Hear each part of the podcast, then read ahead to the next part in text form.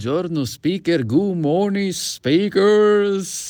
come non annoiare il pubblico, come riuscire, insomma, come evitare di trifodare le parti intime di chi ci ascolta. Insomma, in realtà questo è uno degli obiettivi di chi parla in pubblico, insomma, cercare di coinvolgere più persone. Eh, però delle volte anche, nonostante il nostro impegno, nonostante la volontà eh, di evitare che ciò accada, eh, ci sarà sempre qualcuno a cui non piaceremo, che insomma eh, ci contesterà tutto ciò che racconteremo, ci troverà comunque noiosi. Però questo non ci deve frenare, cioè deve sempre comunque darci quella spinta a fare del nostro meglio, perlomeno riuscire a coinvolgere più persone. E come possiamo farlo? Beh, potremmo partire da quelli che sono i tre pilastri così antichi della retorica, antichi ma funzionali, che sono pathos, logos ed ethos. Cioè, in questo caso parliamo, partiamo dal pathos, che è l'emozione. Significa che nella nostra presentazione dovremmo comunque eh, trovare delle storie avvincenti, cioè emozionare il nostro pubblico, che può, può essere le storie, gli aneddoti, e possono essere anche delle presentazioni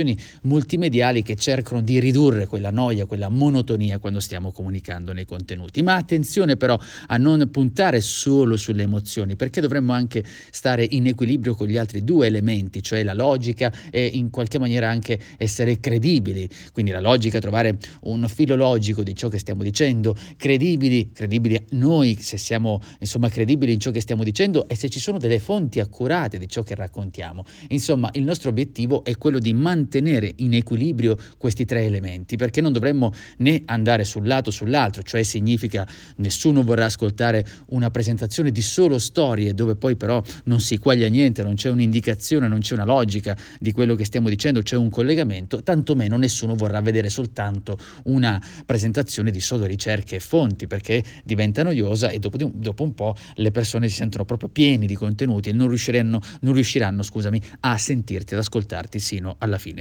Dopodiché questo è il principio fondamentale, poi è chiaro che bisogna lavorare sulla struttura e bisogna sicuramente imparare a lavorare su queste storie e creare ed emozionare il pubblico. È tutto per oggi, io sono Giuseppe Franco, mi trovi anche su www.metodo4s.it oppure puoi anche guardare qui nel link in basso per cercare degli approfondimenti.